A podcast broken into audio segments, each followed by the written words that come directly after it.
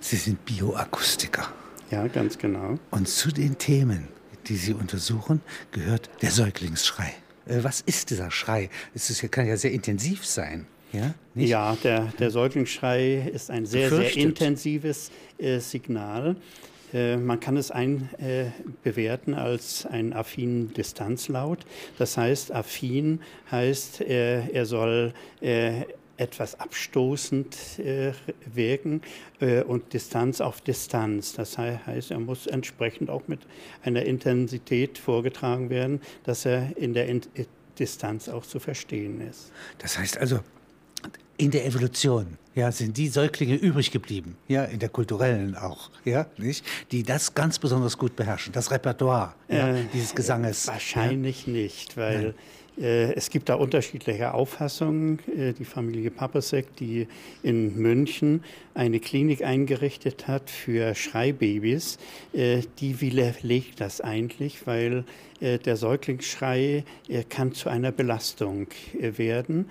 Er wirkt sehr emotional auf Eltern und äh, wenn man sehr lange äh, diesen Schrei anhört, wird man sehr unruhig. Das heißt, wir haben ein vorprogrammiertes äh, System in uns, das äh, uns anzeigt, äh, dass wir helfen sollen. Und das heißt, das ist in den Eltern angelegt, nicht? Das ja? ist in Deswegen den Eltern, empfinden ja. Sie das ja, so als äh, eindringlich? Ja, ganz genau. Ich hatte mal meine Kollegin in, in der Charité, die im Nachbarzimmer wohnte und ich musste ja nun meine Säuglingsschreier äh, abspielen, um sie analysieren zu können. Und sie hat sich irgendwann mal beschwert und hat gesagt, äh, das aus. ist äh, eine tyrannische Verhaltensweise. Einsicht nutzt gar nichts. Äh, also ich weiß, das gilt nicht mir, ja, ich, aber ich reagiere. Ja, man reagiert da, da sehr, sehr empfindlich darauf, weil normalerweise ist der Säuglingsschrei angelegt angelegt, in evolutiv angelegt, äh, um äh, Betreuungsverhalten auszulösen. Und dieses Betreuungsverhalten äh, wird äh, sofort realisiert von der Mutter. Das sieht man auch im Tierreich, äh, gerade beim Schimpansen. Zurzeit arbeiten wir am Schimpansen. Sowie ein Säugling oder auch ein Klein, äh, ein Jungtier bei dem Schimpansen schreit, kommt die Mutter und pflegt es. Und das ist auch noch beim Menschen durchaus vorhanden. Wie kommt es, dass die Säuglinge das so beherrschen? Ist das genetisch vererbt? Oder? Das ist angeboren. Das ist angeboren. ein rein angeborenes Verhalten. Der Eibesfeld äh, hat ja sehr viele Verhaltensuntersuchungen durchgeführt. Das gehört zum, im Bereich der Humanethologie.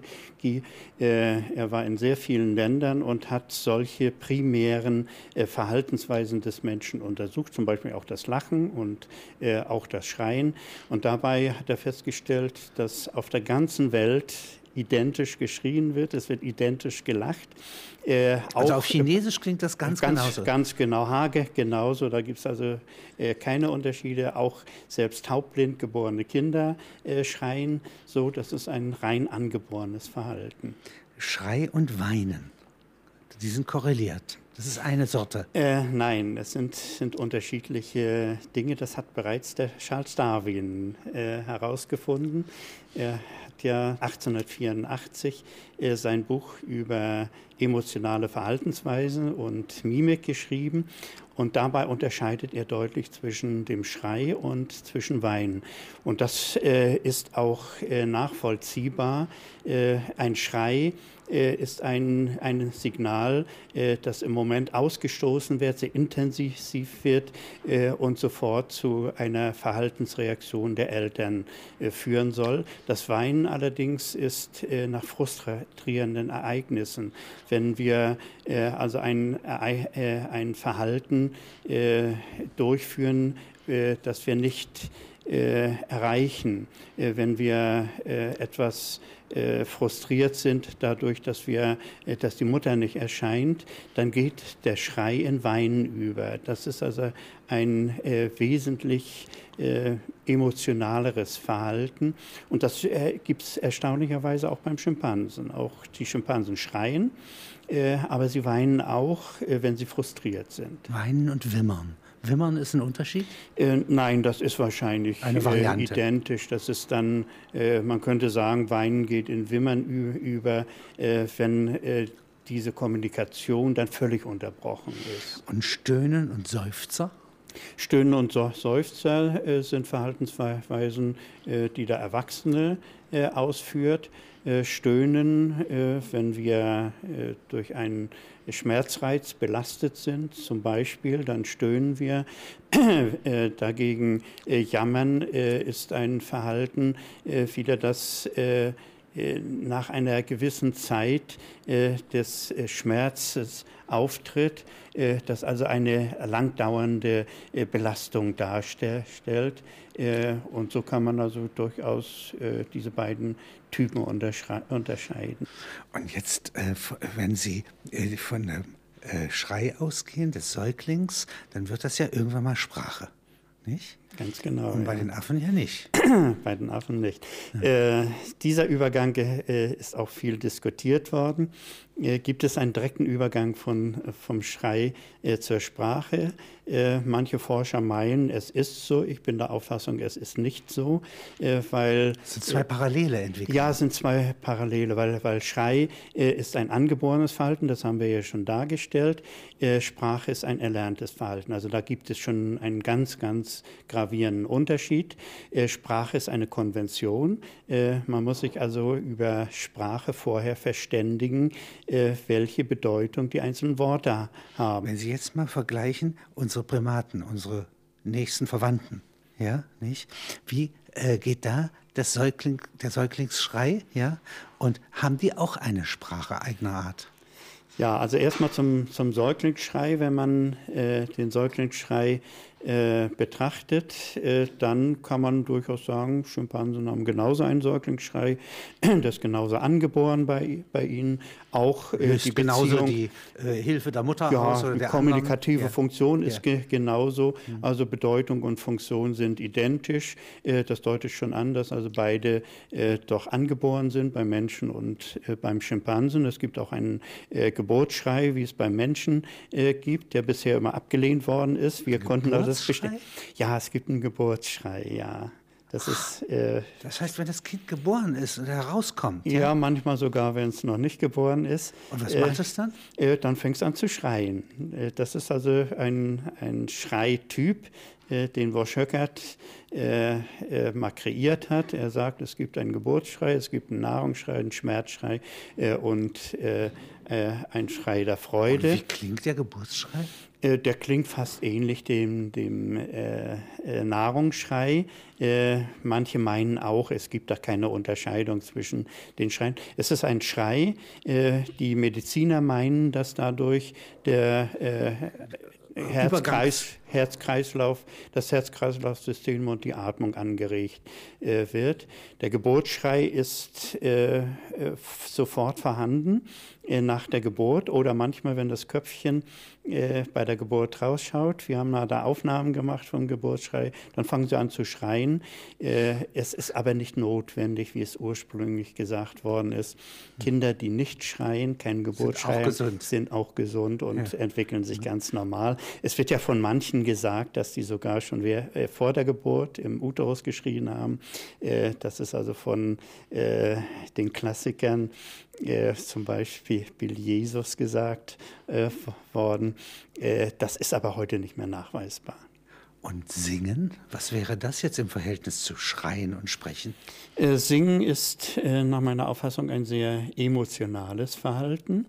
singen Kommt das ist, dem Weinen oder dem Lachen? Oder kommt es aus das, der Sprache? Äh, ist wahrscheinlich weder noch, äh, denke ich. Eine dritte es, Eigenschaft. Ja, das wird eine dritte Eigenschaft sein. Äh, beim Singen ist ja der Rhythmus ganz entscheidend. Äh, dieser äh, Rhythmus, äh, den wir gerade bei der afrikanischen Trommel so schön äh, sehen, äh, dieser, dieser Rhythmus, der wahrscheinlich dann akustisch irgendwann mal dargestellt wo worden ist.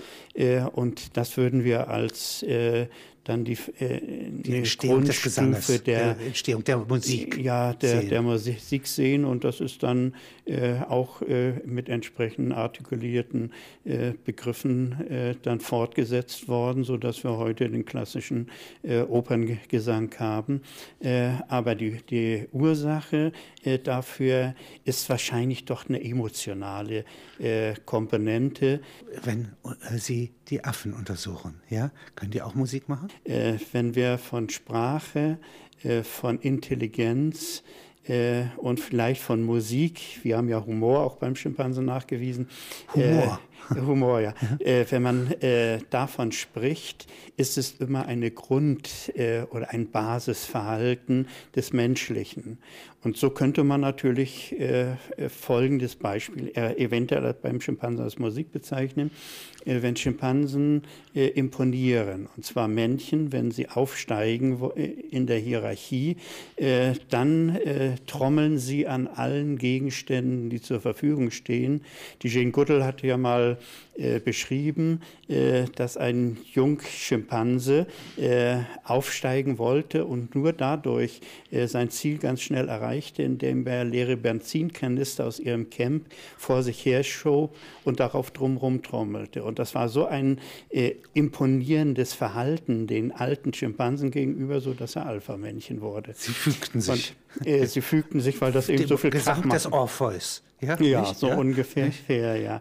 Und äh, da könnte man eine äh, gewisse musikalische Komponente drin finden, äh, weil sie trommeln schon äh, eine ganze Zeit auf einen Gegenstand, äh, der äh, als Resonanz äh, Basis dient. Das kann äh, im Urwald äh, ein Baum sein äh, mit sehr starken auslaufenden, äh, äh, einem auslaufenden Baumstamm. Das kann aber auch wie bei den Schimpansen in Arnhem eine Blechtür sein, gegen die sie mächtig trommeln. Sie sprachen vorhin davon, dass bei unseren Cousins ja, ähm, das visuelle System ja, stärker Träger der Intelligenz ist. Ja, das äh, kann man äh, mit Fug und Recht äh, betonen. Äh, wir sind auch ein visuelles äh, Wesen, auch wir Menschen auch wir, und ja. die Schimpansen äh, verstärkt. Der Eibesfeld hat ja Untersuchungen auch durchgeführt im visuellen Bereich und hat festgestellt, dass wir sehr, sehr stark visuell reagieren. Durch Mimik und Gestik können wir uns sehr intensiv unterhalten, ohne dass ein einziges Wort gesprochen wird. Und das, dieses Verhalten Verhalten ist beim Schimpansen ganz intensiv ausgebildet, die Sprache fast nicht. Natürlich die Akustik ist auch bei ihnen, also die Lautgebung ist stark ausgebildet. Aber es sind eigentlich äh, Tiere, die über diesen visuellen Kanal miteinander kommunizieren. Es gibt also Gesten, äh, die sehr kurz sein können, aber auch sehr lang sein können und sie verstehen das durchaus. Also wie Taubstummensprache. Äh, so unge ungefähr. Äh, also sie legen zum Beispiel die Hand äh, auf einen Partner auf. Äh, das heißt so, so, so Art beruhige dich oder hallo, wer, wer bist du und ich komme jetzt. Äh, oder tippen leicht beim Vorbeigehen an, das heißt komm, komm mit. Äh, es gibt also, also sehr, sehr viele Verhaltensweisen aus dem Bereich, Bereich der Gestik, aber auch die Mimik. Die Mimik ist ja intensiv beim Schimpansen untersucht worden von Mahler. Der hat herausgefunden, dass also alle emotionalen Verhaltensweisen beim Schimpansen äh, mimisch darstellbar sind. Sie, Sie sagen, die lachen auch. Sie lachen auch natürlich. Ja, Schimpansen lachen aber wie machen Sie ganz das? intensiv. Mimisch oder äh, mit Zwerchfell? Nein, sie lachen richtig mit dem äh, Zwergfell. Man hört das auch. Man kann das wunderbar aufnehmen. Wie klingt das? Äh, es klingt etwas dumpfer als beim Menschen, aber ist genauso ein staccatoartiger äh, Lautgebilde, genauso wie es bei uns. Also dieses Ha-Ha-Ha. Und es ist dort nur etwas tiefer. Aber, Deuten Sie es mal an. Äh, ja, es, Äh, und äh, man merkt dann sofort, dass äh, Schimpansen, wenn sie spielen, amüsiert. spielen, dass sie wahrscheinlich Freude am Spiel haben und äh, diese Freude wird in Lachen ausgedrückt. Aber sie lachen nicht über jemand. Ja? Nein, das wahrscheinlich nicht. Das ja. hat äh, Professor Eibesfeld ja äh, als Hassen bezeichnet, dass beim, beim Menschen das Lachen äh, als äh, Hassen eingesetzt wird. Man kann also über jemanden lachen und den auch auslachen. Der wird dann aus einer Gruppe isoliert, er wird ausgeschlossen äh, und man lacht dann über diese, denjenigen, dann ist der das Lachen ausgrenzend. Das ja? ist ausgrenzend. Wenn es eigentlich dann, eingemeindet ja, ist. Ja. Ja. Und Professor Eibefeld meint, das ist die Ursprünge, der Ursprung des Lachens. Äh, aber da kann man sicher auch andere Auffassungen Die Eingemeindung oder das Hassen. Äh, das äh, Ausgrenzen, das äh, Lachen ausgrenzend wirkt. Die Bioakustik war ja auch ursprünglich ein Teil der Verhaltensbiologie, also eine rein akustische Untersuchung äh, der Verhaltensweisen des Tieres, so äh, könnte man das interpretieren. Äh, heute geht man aber wesentlich weiter, man fasst die Linguistik äh, mit dazu, das heißt also die äh, Sprachwissenschaft dazu. Äh, das ist ja schon mal eine Gesellschaftswissenschaft und ich denke, man kann auch die Philosophie heute mit einbeziehen, die alle diese Erkenntnisse verallgemeinern kann, zusammenführen kann. Äh, deswegen sind philosophische Betrachtungen äh, immer auch bei äh, derartigen Untersuchungen angesagt und besonders bei der Sprache natürlich. Selbstverständlich sind hier auch philosophische Überlegungen notwendig. Wie Woher kommt das wichtigste Werkzeug des Denkens? Das nicht? Ganz, ja? ganz genau, ja. ja. Und die Sprache, wenn wir die Ursprünge der Sprache sehen, äh, bin ich der Auffassung, dass es also drei Stufen wahrscheinlich gibt, eine primäre, sekundäre und eine tertiäre äh, Sprache. Die primäre Sprache wäre, äh, dass einfach eine Belegung einzelner Gegenstände Stände erfolgte. Das heißt also, wenn ein Tier in der Natur gesichtet worden ist, dann war das günstig, dass dieses Tier einen Namen bekam bekam.